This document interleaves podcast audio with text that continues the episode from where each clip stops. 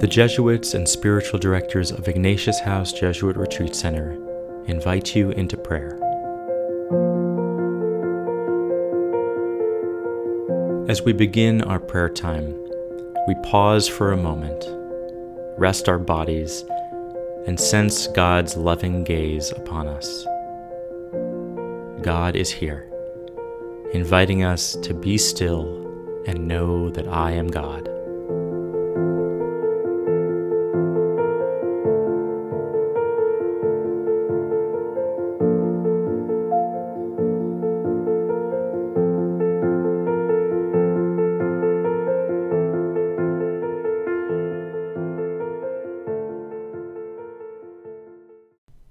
I ask God for the grace to find simple moments of joy, no matter my circumstances.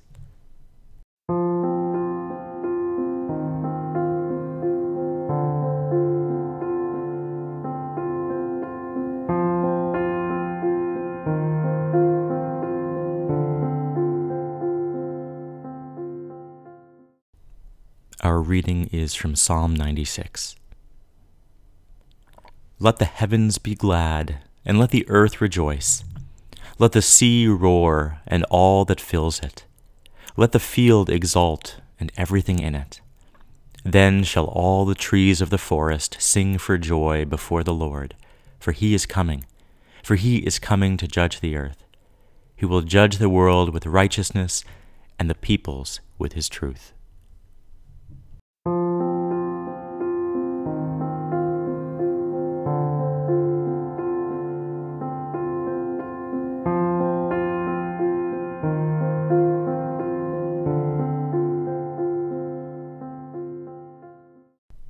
Our contemporary voice is by Shauna Niequist.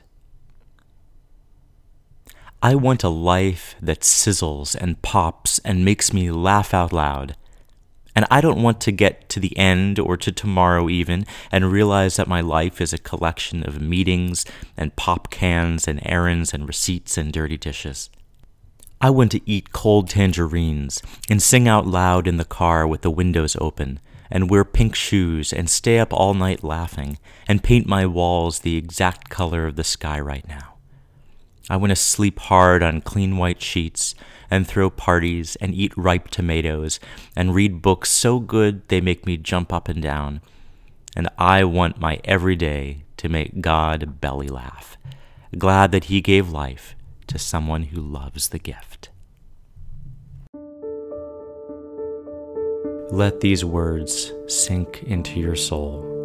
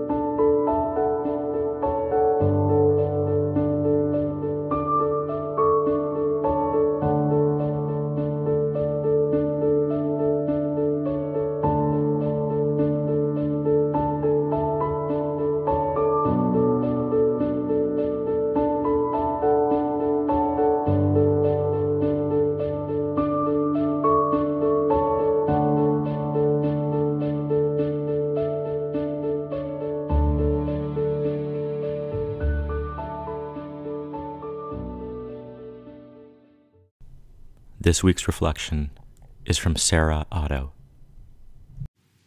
A surefire way to change the mood in my house is to announce a parade. My kids get their toy box of musical instruments. They ask Google Home to put on Louis Armstrong's When the Saints Go Marching In, and our little family dances in circles around the house. This ritual doesn't change the circumstances that were minutes before making the day challenging conflict brewing between household members, worries or stress from the day's work or the world around us. But it gives us a moment, a glimpse into a different reality, God's reality, and the fulfillment of God's promise, a life of joy. Pope Francis has said the Beatitudes should be a defining feature of a Christian's identity. The Beatitudes, he says, always bring joy. They are the way to joy. But the Beatitudes acknowledge the difficult circumstances so much of the world lives in those living in poverty, those mourning, those struggling against injustice, those persecuted for simply being who they are. I don't think the gift of joy is meant to just be received in heaven, a medal for the work and labor and suffering done here. And that's why I so love the Psalms. We're given a language to express the wide range of human experiences and emotions. And so, amidst the honest grief or anger we hear in so many of the Psalms, then comes a psalm of praise and joy as we hear today. Let the heavens be glad and let the earth rejoice. These psalms provide a pause, a moment of clarity, a reminder that joy is possible right here, right now.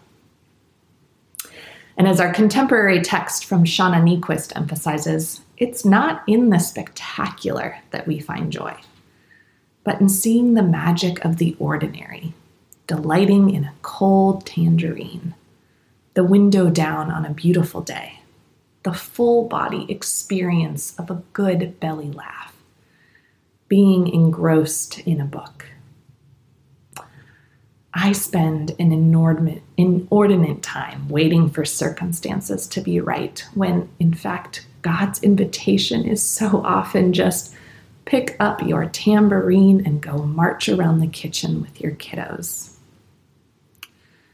The Easter season provides this invitation to a life of joy for all of us.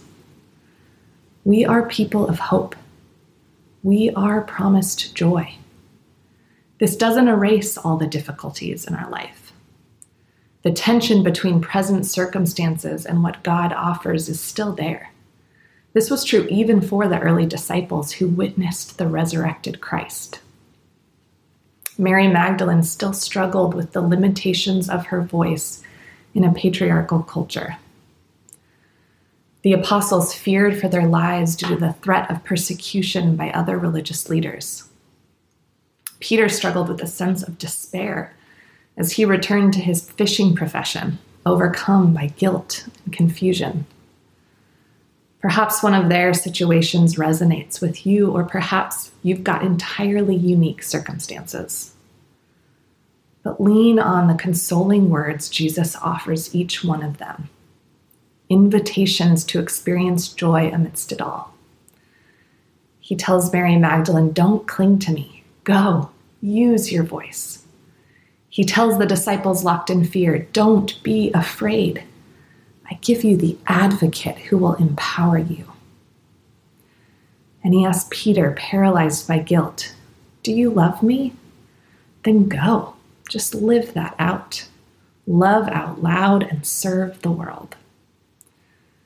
And he invites all of us pick up your tambourine Go dance and sing for joy. Relish the moment. If you seek me, you will find me. I am alive. So happy Easter. May you find moments of joy in this season, no matter your circumstances.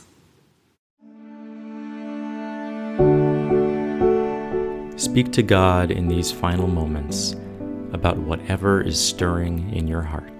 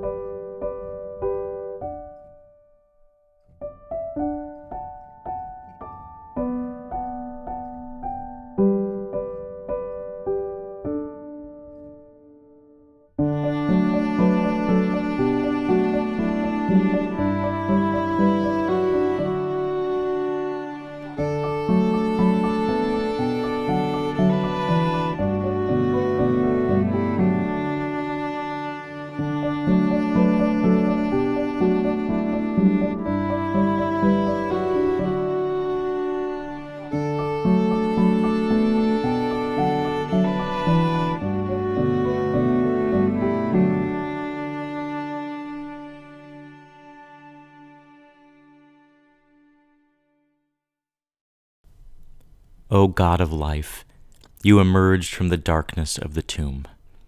Help us to find moments of life and joy amidst the darkness of our own lives and world. Give us a spirit of joy in this Easter season so we can be messengers of hope, dancing and singing, rejoice. Amen.